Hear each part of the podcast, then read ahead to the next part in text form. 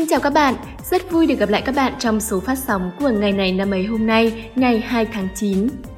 Hôm nay là một ngày đặc biệt của tất cả những người mang cho mình dòng máu Việt Nam, bởi vì hôm nay là ngày quốc khánh của đất nước. Vì sao ngày 2 tháng 9 lại trở thành ngày quốc khánh của dân tộc? Chắc chắn các bạn sẽ được giải đáp trong phần cuối của chương trình. Hãy lắng nghe trọn vẹn nhé! Còn riêng dịp lễ 2 tháng 9 năm nay thì có thể nói đây là một dịp lễ thật khác biệt. Không nhiều cờ hoa rực rỡ, không diễu hành kỷ niệm, không đi xả hơi du lịch. Thậm chí ở những nơi đang là điểm nóng dịch bệnh, mình nghĩ có thể nhiều người còn không có thời gian và tâm trí để để ý đến ngày tháng nữa. Nhưng dù trong hoàn cảnh nào thì ý nghĩa của ngày Quốc Khánh vẫn luôn nguyên vẹn. Đó là dấu mốc chứng minh sức mạnh và tình đoàn kết của dân tộc, là lời nhắc nhở về lòng yêu nước đối với mỗi thế hệ người dân Việt Nam, là lời tuyên bố hùng hồn về nền độc lập tự chủ của một đất nước tuy nhỏ bé nhưng tiềm ẩn nội lực vô cùng lớn lao.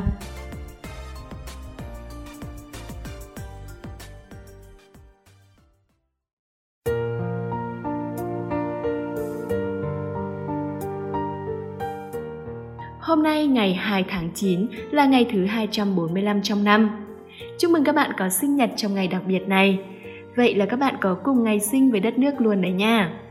Mình đoán bởi vì có ngày sinh trùng vào ngày 2 tháng 9 nên các bạn chắc là có khá nhiều kỷ niệm vui với sinh nhật đúng không nào? Ít nhất thì đây là một ngày sinh nhật rất dễ nhớ, nên nhiều người sẽ gửi lời chúc đến bạn này. Rồi ngày này còn là ngày lễ nữa, nên việc tụ tập liên hoan cũng thuận lợi hơn nhiều. Nhưng dù có chủng ngày gì đặc biệt hay không, thì bản thân ngày sinh nhật cũng là một dịp rất vui với mỗi người rồi. Chúc bạn sinh nhật năm nay cũng sẽ cảm nhận trọn vẹn mọi niềm vui nhé! Đến với phần tiếp theo của chương trình, mời các bạn cùng lắng nghe một câu danh ngôn rất ý nghĩa. Bạn có thể khiến một người rời bỏ quê hương họ, nhưng bạn không thể cướp mất quê hương trong trái tim họ lòng yêu quê hương hay rộng hơn là lòng yêu nước là một thứ tình cảm rất tự nhiên nhưng cũng rất sâu sắc. Khác với tình cảm giữa người với người như tình yêu hay tình mẫu tử, trong hoàn cảnh bình thường, tình yêu quê hương đất nước là thứ tình cảm vô hình và thường không được thể hiện. Tuy nhiên, khi có biến động của cá nhân hay của đất nước, mỗi người sẽ có cơ hội để cảm nhận rõ rệt thứ tình cảm thiêng liêng này đó là sức mạnh đoàn kết trong chiến tranh, là sự sẻ chia giữa người với người trong đại dịch.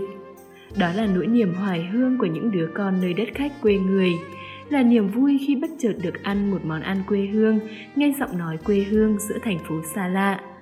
Đó là niềm tự hào âm ỉ khi thấy lá cờ đất nước xuất hiện trên những đấu trường quốc tế hay khi tỉnh nhà, huyện nhà được xếp hạng cao trong những cuộc thi về giáo dục, văn hóa, tài năng. Đó là sự xúc động mỗi khi được ngắm nhìn cảnh đẹp kỳ vĩ của quê hương để thấy quê mình sao đẹp thế. Nhiều người sẽ rời khỏi quê hương để học tập, lập nghiệp, xây dựng cuộc sống gia đình hay thậm chí vì những kế hoạch không như mong muốn mà phải ra đi. Nhưng chắc chắn, dù đi xa đến đâu, dù là châu Mỹ, châu Âu hay Sài Gòn, Hà Nội, thì quê hương vẫn mãi ở trong trái tim, bởi nó đã trở thành một phần máu thịt. Cuộc đời dài rộng, có thể khiến ta quên nhiều thứ nhưng có lẽ chẳng ai quên nổi quê hương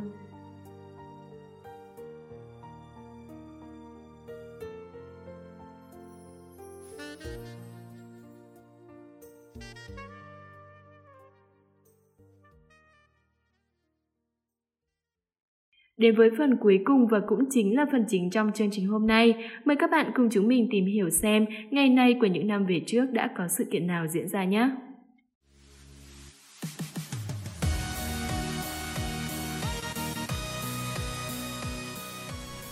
Xin chào các bạn thính giả thân yêu của ngày này năm ấy. Hiển Vi và Thảo Nguyên hân hạnh được là người đồng hành cùng các bạn trong chương trình hôm nay.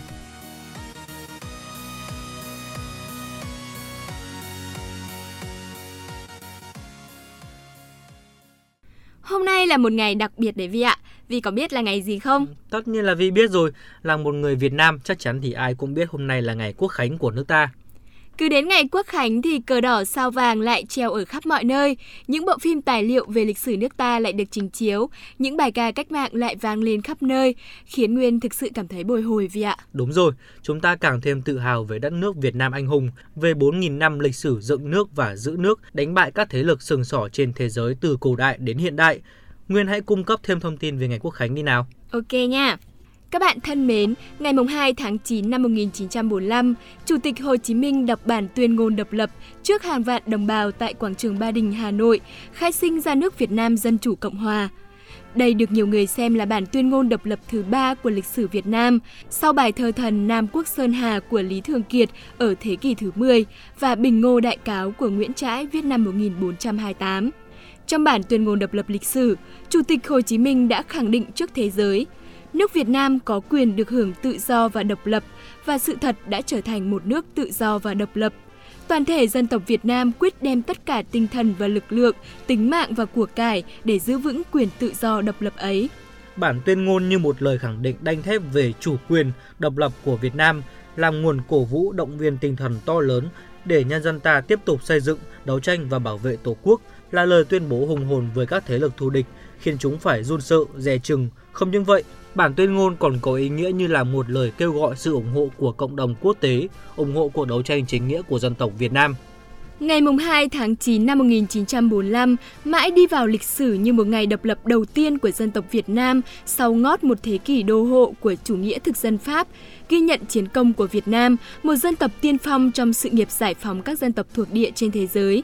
Ngày 2 tháng 9 trở thành ngày quốc khánh của nhân dân Việt Nam và đó cũng là cái mốc chấm dứt lịch sử cận đại Việt Nam, mở ra một kỷ nguyên mới cho lịch sử dân tộc ta.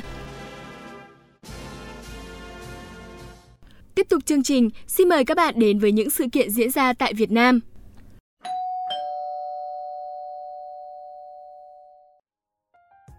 Ngày 2 tháng 9 năm 1912 là ngày sinh của nhà hoạt động chính trị, nhà ngoại giao, nhà thơ và nhà báo Xuân Thủy. Ông từng là Bộ trưởng Bộ Ngoại giao của Cộng hòa xã hội chủ nghĩa Việt Nam. Xuân Thủy làm báo và viết thơ từ thời Pháp và dùng báo chí như là một thứ vũ khí để hoạt động cách mạng. Ngay trong thời kỳ bị giam tại nhà tù Sơn La, ông cùng Trần Huy Liệu vẫn ra một tờ báo bí mật hai tháng một kỳ có tên là Suối Gieo.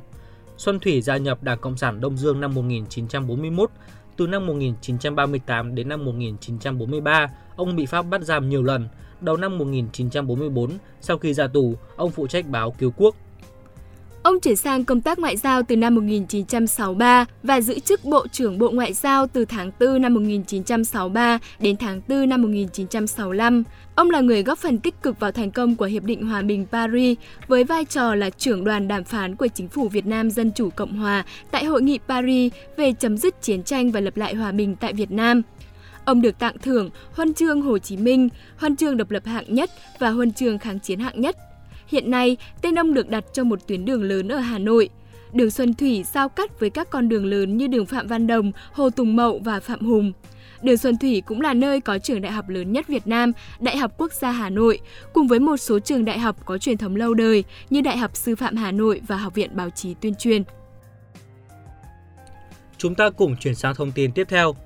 Đạo diễn điện ảnh, nhà quay phim Nguyễn Khánh Dư sinh ngày 2 tháng 9 năm 1933 ông được biết đến nhiều qua những bộ phim về đề tài thiếu nhi. 13 tuổi, ông tham gia Thiếu sinh quân, Trung đoàn 74 Cao Bằng. Trước khi chính thức cầm máy quay, ông đã có thời gian chục năm làm nhiếp ảnh, phụ quay ở nhà thông tin tuyên truyền. Năm 1955, ông bắt đầu trở thành quay phim, thực hiện nhiều bộ phim tài liệu. Năm 1959, ông làm việc tại xưởng phim truyện Việt Nam và bắt đầu quay những bộ phim truyện đầu tay. Năm 1976, ông chính thức trở thành một đạo diễn với bộ phim đầu tay là Đứa con nuôi. Những bộ phim sau đó của ông đã giành được nhiều giải thưởng lớn của cả Việt Nam và quốc tế. Phim của ông thường nhẹ nhàng, không có xu hướng lên gân giáo dục mà thường trữ tình bay bổng, đặc biệt thành công ở đề tài thiếu nhi. Tuy nhiên, ông cũng có những bộ phim khá gai góc và để lại ấn tượng cũng như gây tranh cãi trong giới điện ảnh như Không có đường chân trời, Ông đã nhận giải thưởng nhà nước cho các tác phẩm Đứa con nuôi, Mẹ vắng nhà, Bọn trẻ. Đạo diễn Nguyễn Khánh Dư đã được trao tặng danh hiệu nghệ sĩ nhân dân năm 1993 và giải thưởng nhà nước về văn học nghệ thuật năm 2007. Ông mất vào ngày 3 tháng 12 năm 2007 ở Hà Nội, hưởng thọ 75 tuổi. Sự kiện cuối cùng của ngày hôm nay đó là vào ngày 2 tháng 9 năm 1969, người anh hùng thiên cổ, vị lãnh tụ vĩ đại của dân tộc Việt Nam, Chủ tịch Hồ Chí Minh đã vĩnh viễn ra đi ở tuổi 79.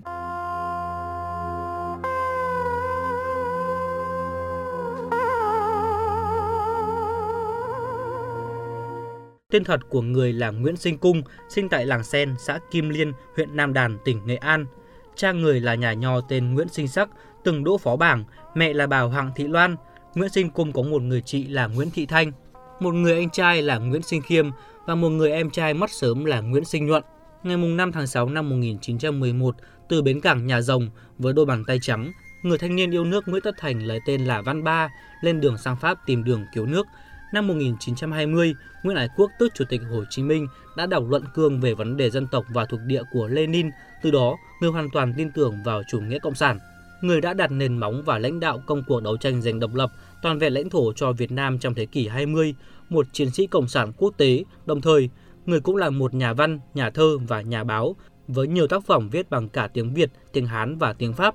Chủ tịch Hồ Chí Minh đã được tạp chí Time bình chọn là một trong 100 người có ảnh hưởng lớn nhất của thế kỷ 20. Do hoàn cảnh thời chiến, để tránh chung với ngày Quốc Khánh, ngày mất của người ban đầu được ban lãnh đạo đảng công bố là ngày 3 tháng 9, đến năm 1989 mới công bố lại là ngày 2 tháng 9. Hà Nội đã nhận được hơn 22.000 bức điện chia buồn từ 121 nước trên khắp thế giới. Nhiều nước trong khối xã hội chủ nghĩa đã tự tổ chức truy điệu và đưa ra những lời ca ngợi người.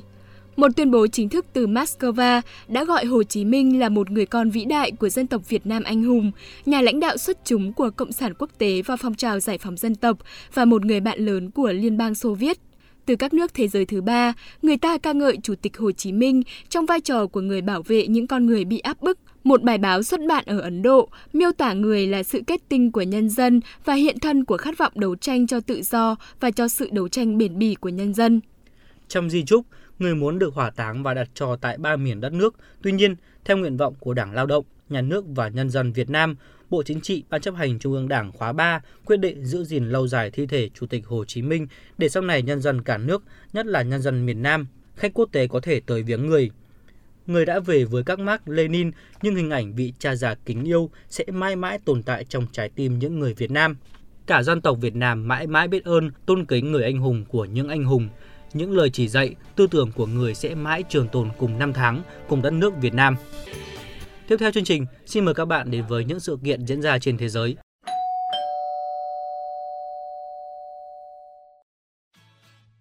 Ngày 2 tháng 9 năm 1961 là ngày sinh của danh thủ người Colombia Carlos Alberto Valderrama.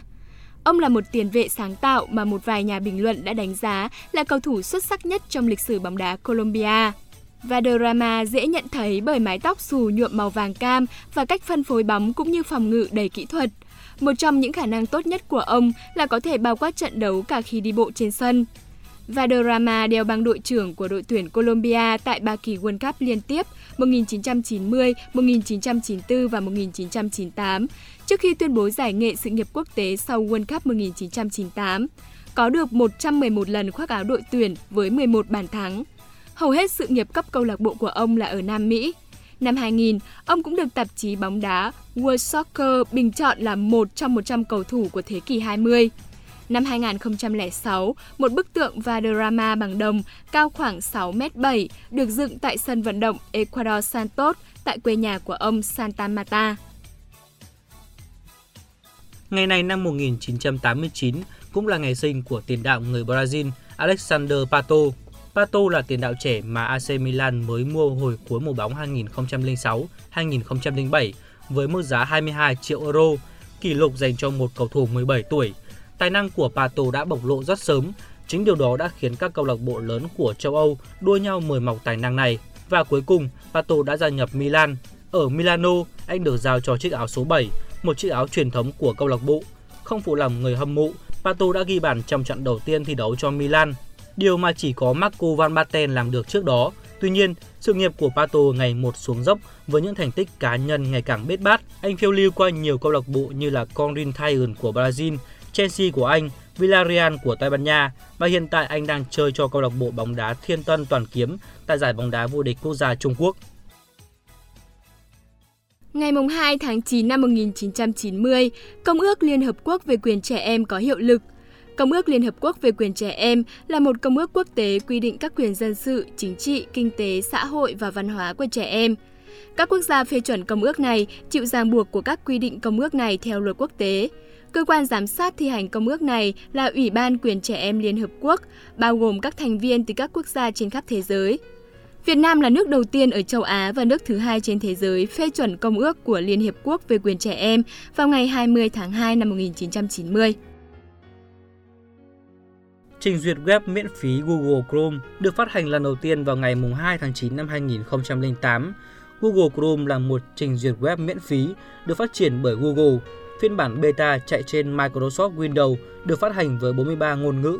Với sự ra đời của phiên bản ổn định chính thức 1.0.154.36 vào ngày 11 tháng 12 đã kết thúc giai đoạn thử nghiệm này. Đến tháng 6 năm 2011, Trình duyệt này đã trở thành trình duyệt thông dụng thứ ba trên toàn cầu, chỉ sau Firefox và Internet Explorer và chiếm khoảng 16,5% thị phần trình duyệt web thế giới. Ngày 21 tháng 5 năm 2012, Google Chrome chính thức vượt qua Internet Explorer và trở thành trình duyệt phổ biến nhất trên thế giới. Đến đây thì thời lượng của ngày này năm ấy hôm nay xin phép được khép lại. Cảm ơn các bạn đã chú ý lắng nghe và đừng quên là chúng mình có hẹn vào ngày mai nha.